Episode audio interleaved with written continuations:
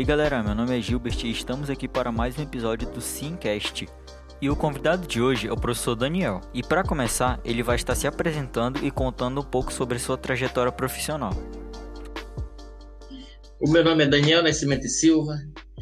Eu sou natural da cidade de Alenquer, no estado do Pará. E tenho formação de graduação em administração. Eu estudei na Universidade Federal do Pará.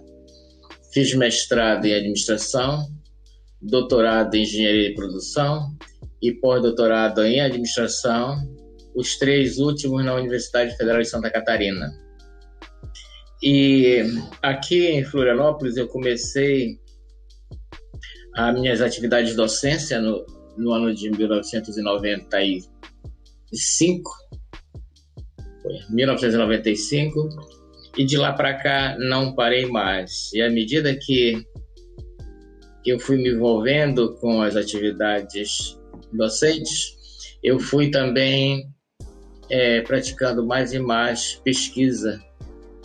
É, então tive grandes mestres de pesquisa por aqui e em todos os lugares por onde passei.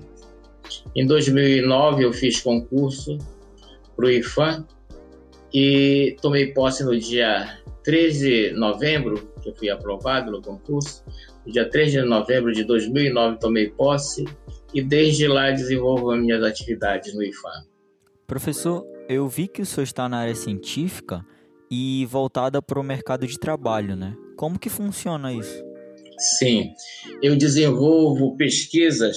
Eu faço parte do curso de mestrado em Educação Profissional e Tecnológica Ali eu desenvolvo uma série de estudos no sentido de descobrir novas vertentes de formação profissional para todos os cursos de nível médio, superior e pós-graduação da rede federal. Né? Então a gente investiga, por exemplo, quais são os conhecimentos que o mercado de trabalho está exigindo dos engenheiros de controle e automação? O que, é que eles têm que saber? Nós estudamos também, ainda de engenharia de controle e automação, quais são as habilidades, o que o engenheiro tem que saber fazer. E também a gente investiga novos modelos de educação, porque a educação que a gente tem hoje é uma educação muito amadora em que é o professor que determina lá o que o aluno vai aprender. Então, o professor chega na sala de aula e ele é o centro da atenção ali. Ele passa uns slides ali, ou escreve no quadro, explica e manda os alunos prestar atenção e chama isso de educação, de ensino, mas não é. Então, a gente cria novas formas é, de aprendizagem baseado na ciência por exemplo, o cérebro ele tem limitação. Né? Quando você estuda equação de, de primeiro grau, por exemplo, né? para você aprender de fato equação de primeiro grau, você precisa passar por três estágios. O primeiro estágio é o estágio de compreensão da lógica da equação. Para poder passar para o segundo estágio, que é saber manusear essa lógica. E mas não basta só conhecer a lógica e saber manusear a lógica. Você tem que incorporar essa lógica na sua vida. Então, o que, que significa isso na prática?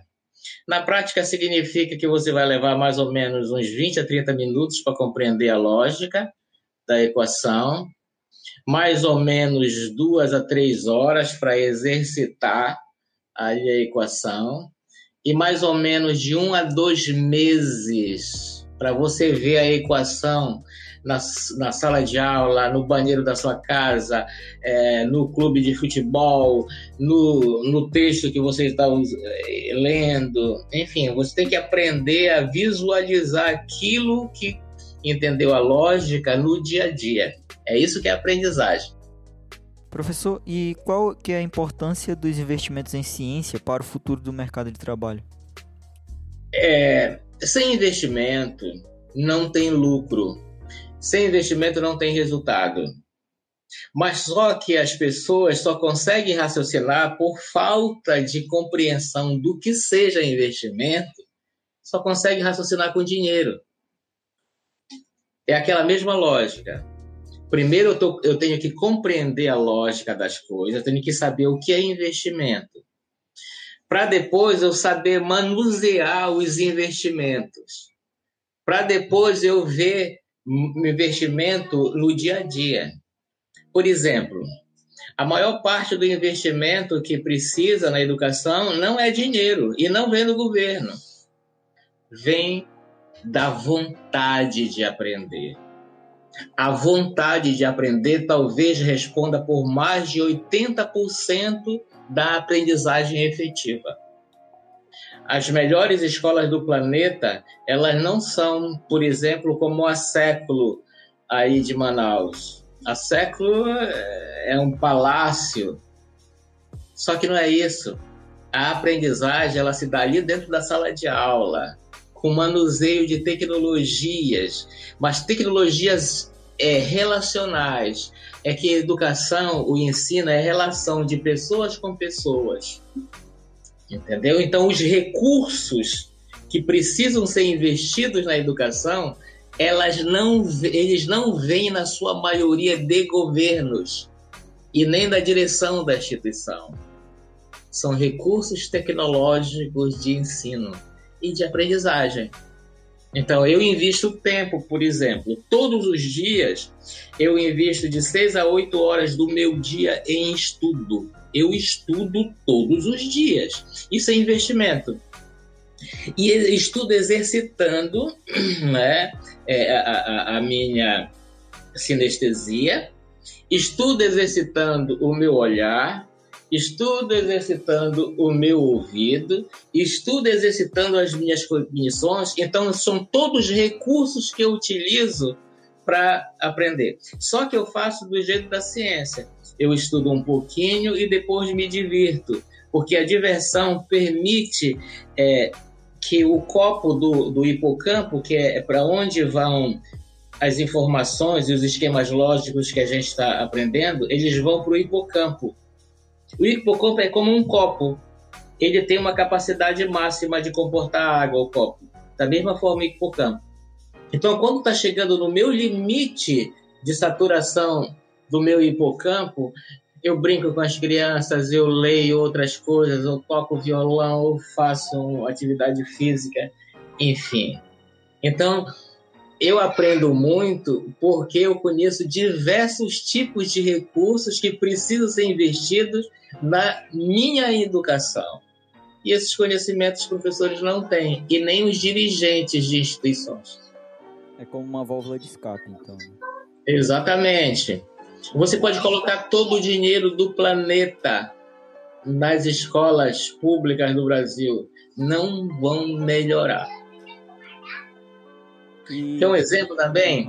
Uhum. Tem uma escola municipal miserável numa cidade miserável do estado do Piauí, que é o estado mais miserável do país. E essa cidade chama Cocal dos Alves. É... Aquela escola não tem nada. Nada, nada, nada que tenha é, de diferente das outras escolas é, municipais daquela região, que são tão miseráveis quanto do interior do Amazonas. Mas eles são campeões de matemática eles já tiveram mais de 700 medalhas de matemática na, nas Olimpíadas Brasileiras de Matemática. De onde que vem isso? Você não tem um centavo de fora.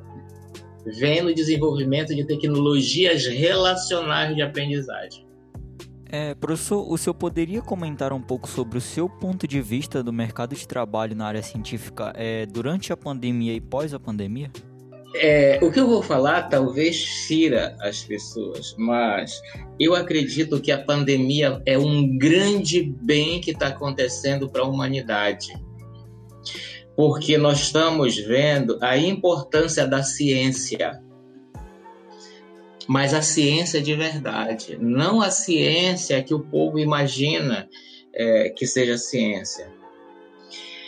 Para você ter uma ideia, é, até os cientistas, até os cientistas, os grandes cientistas, não acreditam na ciência que não seja a ciência deles. Eu tenho colegas né, da área de virologia, de, enfim, dessa da área médica, que eles são os gerentes dos institutos de pesquisa, mas não, eles não entendem nada de finanças. Eles não sabem é, como é que a gente calcula investimento, taxa interna de retorno, taxa, é, é, é, é tempo de payback, essas coisas que são é, o, baba, o beabá da administração.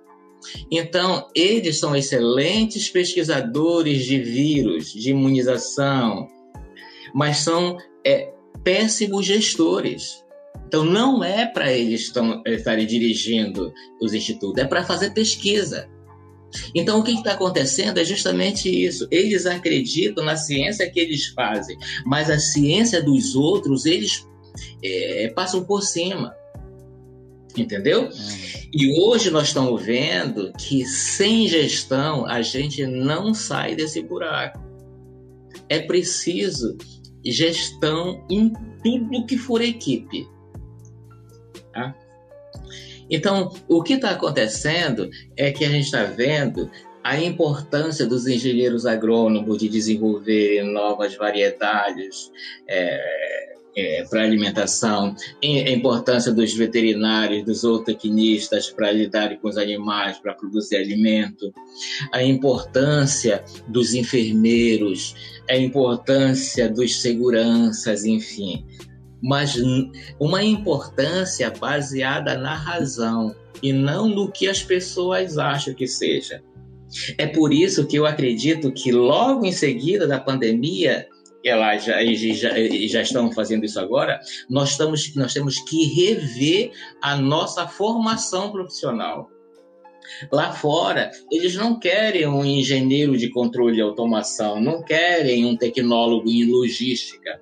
Eles querem alguém que resolva o problema logístico dele. E não necessariamente precisa alguém que tenha uma forma, é um diploma de logística. Tem muita gente que aprendeu logística na prática. Aí, da mesma forma que tem muitos dirigentes institucionais, eu conheço muitos, são fabulosos, que nunca estudaram gestão né, que nunca não, não tiveram é, uma formação. E isso vai começar lá do ensino fundamental. Por exemplo, a minha garotinha aqui, ela tem muitas habilidades num, num determinado sentido. E outro, o garotinho tem habilidades em, em outra área. Então, o que é que fazem na, nas escolas? Da mesma forma como fazíamos há dois mil anos, colocava todo mundo ali, eles deixam de lado esse talento natural, é, é que, é, é, genético, deixam de lado isso e vão ensinar uma, um monte de coisa que não é de interesse nenhum da criança. Entendeu? Então, o que fazem as grandes escolas? Eles pegam aqueles. Se você tem talento para música, eles vão concentrar português, matemática e tudo mais para você ser melhor músico ainda. Se você tem habilidades para é, é, é, construir coisas com o meu garotinho, né? É, montar robôs, não sei o quê, eles vão pegar português, matemática, ciências e tudo mais para você ser um melhor é, técnico em robótica. Tá? É que todos nós temos, nós já a gente já vem com uma tendência natural de talento. Só que essa tendência natural de talento é deixada de lado. E uma segunda coisa que a pandemia tem ensinado para gente é que nós temos ao lado é, é, aproveitar esse talento natural para fazer o bem, tá? Então, a primeira coisa é descobrir qual é esse talento natural e segundo é trabalhar a, a ideia de bem, de fazer as coisas para beneficiar os outros, porque é beneficiando os outros que a gente ganha dinheiro, por exemplo. Se você não fizer um produto do jeito que seus clientes querem, se você não satisfizer as necessidades do seu cliente, ele não vai comprar seu produto. Legal? Então, é, é esse, esse essa visão diferente de educação, de fazer o bem, de conteúdos que nós precisamos mudar urgentemente. Então é isso, pessoal. É, eu queria agradecer imensamente ao professor Daniel por ter aceitado o nosso convite de participar dessa pequena entrevista. E vocês podem ficar ligados nas nossas redes sociais, que lá nós postamos a cada vez que sai um episódio novo. É, muito obrigado por ter nos acompanhado até aqui e até a próxima.